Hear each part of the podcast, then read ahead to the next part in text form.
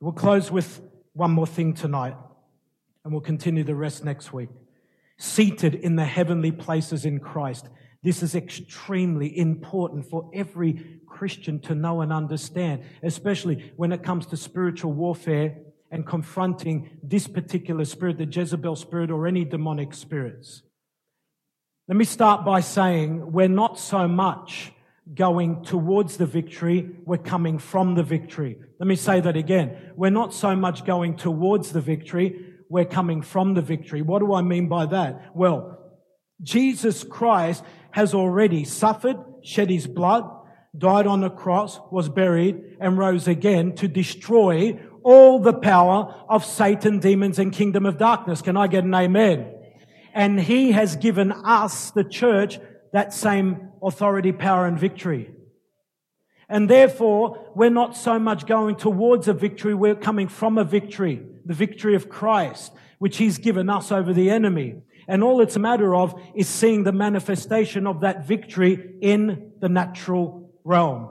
And there are certain things we have to know, understand, and do by the power of God to see that victory in the natural realm or in our own lives, families, and circumstances. In other words, you need to receive and apply it to your life. That's why it's so important to know and walk in obedience to the Word of God. The Word of God tells you everything you need to know about this, and plus so much more.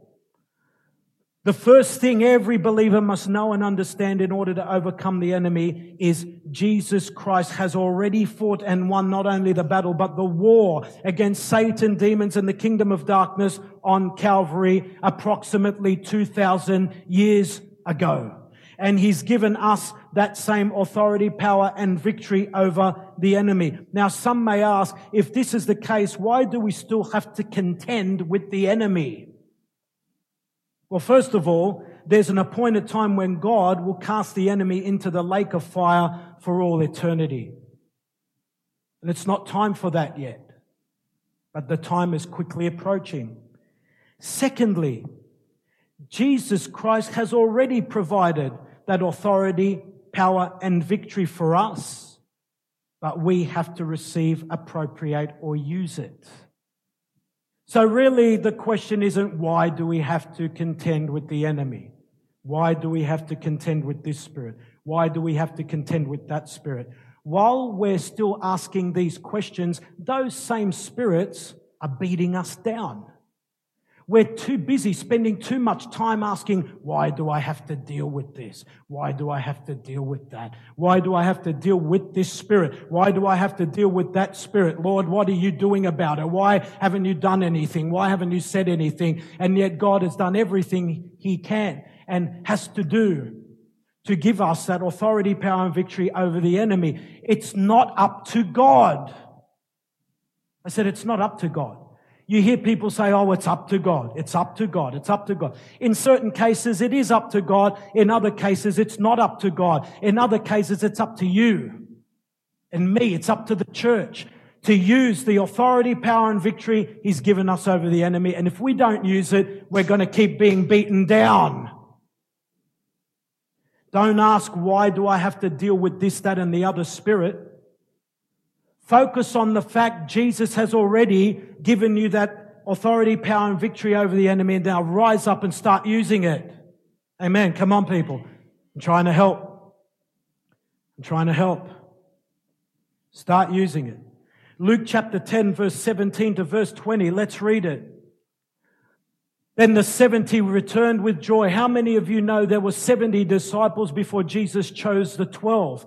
Then the 70 returned with joy saying, Lord, even the demons are subject to us in your name. How are these demons subject to us in Jesus' name? And that doesn't mean just saying, I bind, rebuke, and drive this devil out in Jesus' name. Yes. When you pray or when you cast out a devil, you must say in Jesus' name, but it means so much more than that. And if you don't understand what I'm about to tell you, then you won't have the power. You won't even have the faith to bind, rebuke, and drive a devil out. Someone here. What does that mean? In his name. The word in there in the Greek is eis. It's spelled E-I-S. It means to be in one with and intimately connected to the Lord Jesus Christ. in a covenant or personal relationship, which we are all in with Him. His name refers to His person or who He is. Why? Because a person's name represents and even describes who they are. In some cases, and with some people it does, with others it doesn't so much, but with God, His names reveal who He is. Right? So when it says that in your name, in Jesus' name, it means being in one with and intimately connected to Him, in a covenant, which is the eternal, everlasting new covenant in His blood. And because of that, everything Jesus is, we're becoming, and everything He has, we have. So that means because He has total authority, power, and victory over Satan and demons, you too have total authority, power, and victory over Satan and demons. That's what it means. Because you're in one with and intimately connected to Him in a covenant or the new covenant in His blood, which is what? It's a marriage, isn't it? It's a marriage. Everyone who's born again is married to Jesus and Jesus is married to them. If you're born again and filled with the Holy Spirit, which you are, then the Holy Spirit is in you is in one with and intimately connected to you and you to him. And that means you're married to him and he's married to you. And everything he is, you're becoming. Everything he has, you also have, including authority, power, and victory over Satan and demons. It's like any marriage between a man and a woman. When a man and woman become married, Everything the man is belongs to his wife, and everything the woman is belongs to her husband. Everything the man has belongs to his wife. Everything the woman has belongs to her husband. Because it's a covenant. Why is it, for instance, say when a king marries a common woman, she becomes a queen. She was never a queen. But she suddenly becomes a queen because she marries the king. That's because it's a covenant. And a covenant joins the two people together so much so they become one, so much so everything the man is and has belongs to his wife and the woman is and has belongs to her husband. Even Paul the apostle wrote very clearly, the body of the man belongs to his wife and the body of the woman belongs to her husband, not to use and abuse, but to take care of, to love, to nurture, you with me? Is someone following me here? It's the same with Christ and the church. Christ and you and I. Verse 18. And he said to them, I saw Satan fall like lightning from heaven. In other words, he's lost his authority and power and the Lord's given it to the church. Behold, the word behold means look and see. Behold, or look and see, I give you the authority to trample on serpents and scorpions and over all the power of the enemy, and nothing shall by any means hurt you. Let's just stop there for a sec. So there, Jesus was saying that to his disciples, and some may pass that off as being irrelevant today because Jesus said that to the disciples who were walking with him 2,000 years ago. But put up your hand if you're a disciple of Jesus. I said, put up your hand if you're a disciple of Jesus. Not everyone's hands are up. Come on. Put up your hand if you're a disciple of Jesus. Yeah. Well, that means Jesus is saying the same thing to you now. Because he wasn't only talking to the disciples who were walking with him 2,000 years ago, he's saying this to the disciples who are walking with him today, you and I, and all believers. So this is for you. And he says, I give you the authority to trample on serpents and scorpions and over all the power of the enemy, not just some of the power of the enemy, all of the power of the enemy. And nothing shall by any means hurt you.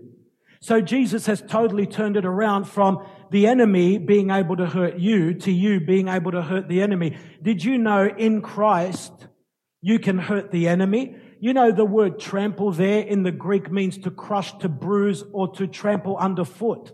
To crush, to bruise, or trample underfoot.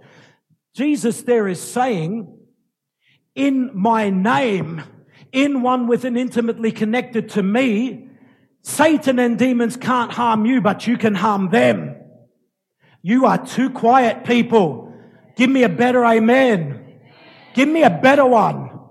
Yeah. He's saying that to you. That's the problem, church. The church is asleep. The church is slumbering. Come on, people. Get more excited. Get more excited. This is for you. He's saying this to you. You have this. You have this. Let it be real to you. Let it not just be words on a screen or words on the page of a Bible.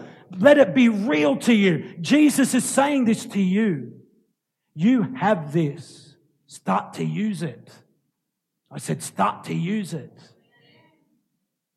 Stop letting the enemy push you around.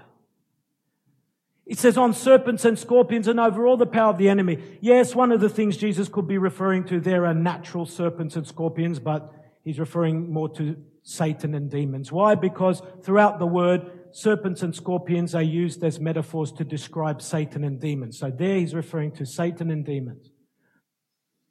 That's very powerful. Very, very powerful.